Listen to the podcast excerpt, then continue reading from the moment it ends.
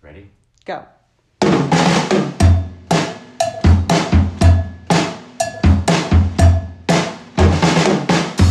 Hey everyone, it's Heather Whaley. Hey, it's Frank Whaley over here. And today is what day is it? It's it's a Wednesday. It's the 17th of June, 2020. This is episode 30 of season number 2. There's big news, Frank. Big big breaking news. Um, That's not surprising, but it's still really big news. Let me guess. Um, not surprising, but it's big news. Okay, Mm-hmm. not surprising, but it's big news. I'm a squirrely loser with no future. No, it's ahead. bigger news than that. Okay, go ahead. According to John Bolton's book, Donald Trump met with President Xi of China and asked him to buy a lot of American agricultural products to help him win farm states. Mr. Trump was pleading with Xi to ensure he'd win. He stressed the importance of farmers and increased Chinese purchases of soybeans and wheat in the electoral outcome.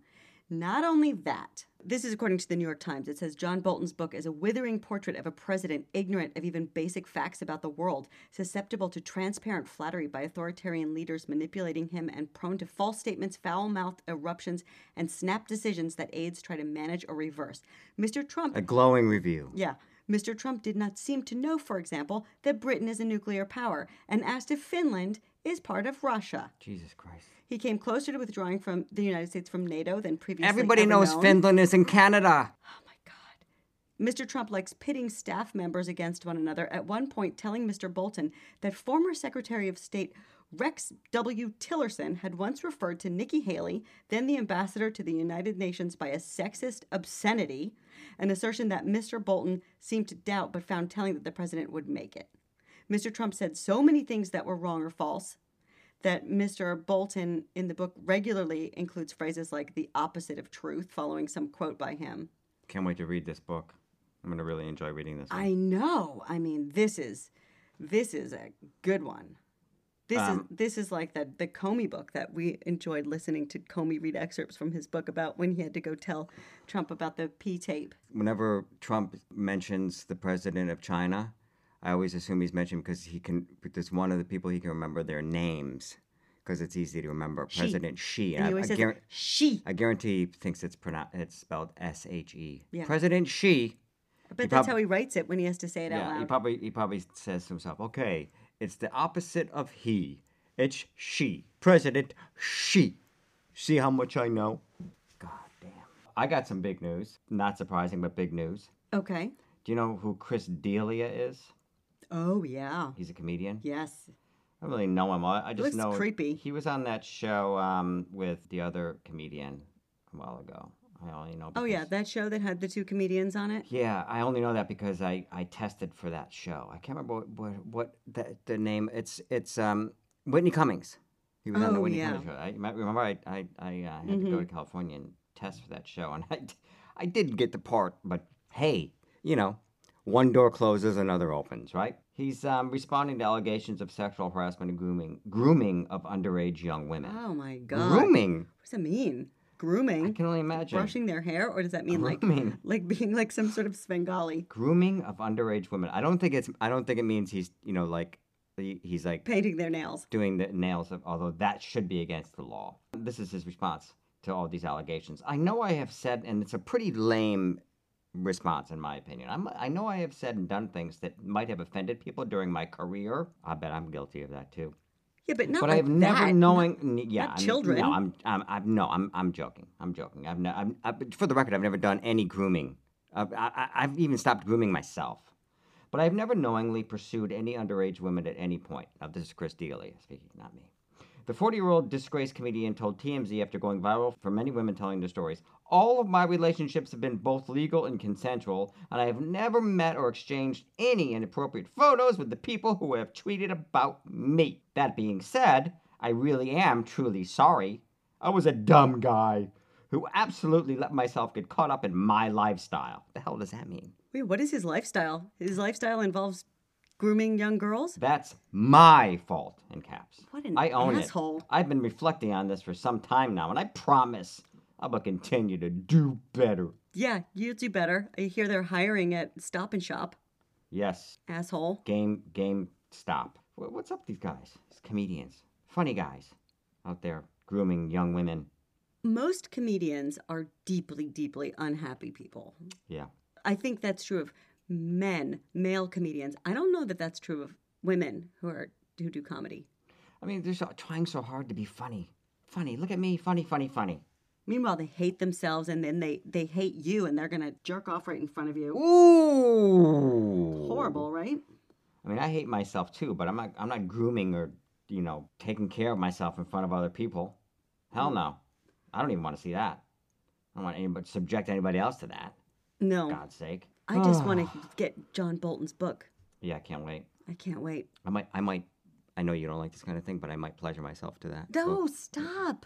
To John Bolton's book? That's so weird. No. I am going to get it on my Kindle though, so I can get it immediately. I do have a little area on my bookshelf that's all the Trump related books that have come out. Mm-hmm. Oh, I shouldn't have all that crap.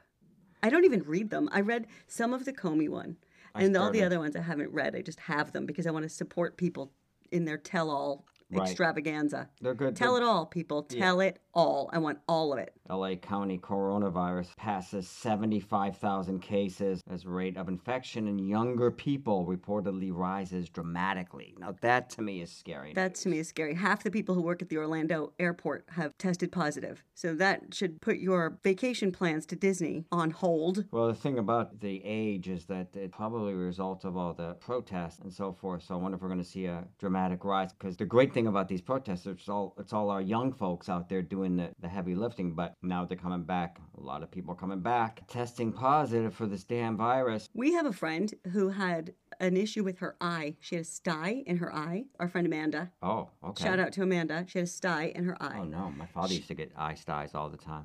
Well, these eye styes, she met with a doctor, like a televisit uh, with the doctor, and the doctor said that all these people are showing up with eye problems that are coronavirus. Oh no. Oh no. Like I heard that pink eye was a symptom, Mm. but now it's styes. She could have the corona. oh shit. And then you think like this disease, it can cause your blood to get thick, it can give you a stroke, it can give you a heart attack, it can make it impossible for you to breathe and fill your lungs up with gunk until you choke on yourself, or it can give you pink eye or a sty. What's next? Um, I, I mean, can you imagine? What would be the next thing? Uh, I don't even know, Heather. I A don't know. goiter? Maybe it gives you a goiter. Doctor, I have this small piece of steel jutting out of my ear. Any idea what it might be? Oh, let me take a look there. Probably the That's uh, corona. I was gonna be the doctor. Oh, okay, go I'll ahead. be I'll be the I'll be your your doctor is from Russia. Well, let me take a look inside your Frank. yeah, I just woke up this morning and it was like this Let's this see. metallic like piece of metal coming out of Oh, my ear, and it, it- yes, I see it's metal, m- big piece metal right here sticking from drum. You know what this is, Frank. d- p- this please is- don't tell me it's COVID nineteen. This is the coronavirus. Oh, shit. this is new symptom, Oh, coronavirus. no. Okay, well then, um, explain to me the the um the blood in my eyes. The blood in your eyes is just Yes, I'm- from from drinking too much Pinot Grigio late at night. Do you know what happened on this day in 1939? Uh, let's see. Gone with the Wind was released. Nope. A fellow named Eugen, E U G E N, Weidman. Eugene. Well, it's not. There's not usually an E on the end of Eugene. He's French. He became the last person ever to be publicly executed by guillotine Oh. in France. Now, this is what he did. He, he, he beginning with the botched kidnapping of an American tourist, uh, an aspiring dancer named Jean de Koven. Along with her, he murdered two women, four men in the Paris area. His other victims included a woman lured by the false offer of a position uh, as a governess, a chauffeur, a publicity agent, a real estate broker, and a man Wiedemann had met as an inmate in a German prison. Okay, so he killed all these people. He was set to be executed by the guillotine publicly, and it caused such an outpouring of craziness. And you can f- see that there's they have footage of this. Oh wow. There's footage of his of the of this guy being put to death. Do you know that in France, um, the guillotine was the uh, way that people were executed up until 1977? Wow. But this was the last public one, and according to the published reports, the crowd behaved rowdily, using handkerchiefs to dab up Wiedemann's blood as souvenirs. And the um, the president of uh, Pa- of uh, France at the time decided that because the crowd was so unruly and, and was acting in such like a crazy manner, that would be the last last time they used the, the guillotine publicly. Tell you what, I saw I watched the footage of this guy getting his head chopped off. That's the way to go. Was it close up? Can you see the head roll? No, but you you you just sort of it's it's very morbid and gross, but you just sort of see you, you don't see the head roll, but you see like the the guillotine comes down like with such force that it sends the guy's body. They have like a box sitting by, and his body goes into the box. But they say it's completely without fail and painless. There was a guy who was a scientist who wanted to see how long your brain could be sort of aware of what's happening after it's been your head's been separated from his body. Right. And so this guy was having his head cut off in the guillotine and they planned this whole thing and there were these two guys standing right at the thing and as soon as they chopped this man's head off the guys went, "Monsieur!" to see if he would look. And did he? No. Oh, Monsieur. Our son and I used to make jokes about that. all the time. Monsieur. that's really funny. Well.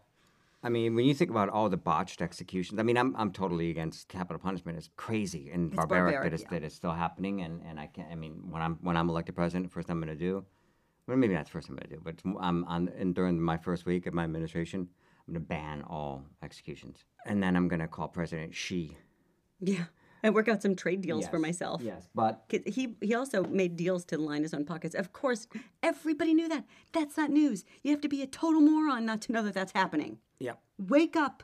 Anyway, thanks for listening, everyone. yes. Uh, we'll see you back here tomorrow. Right, Frank? Right back here tomorrow. Ciao.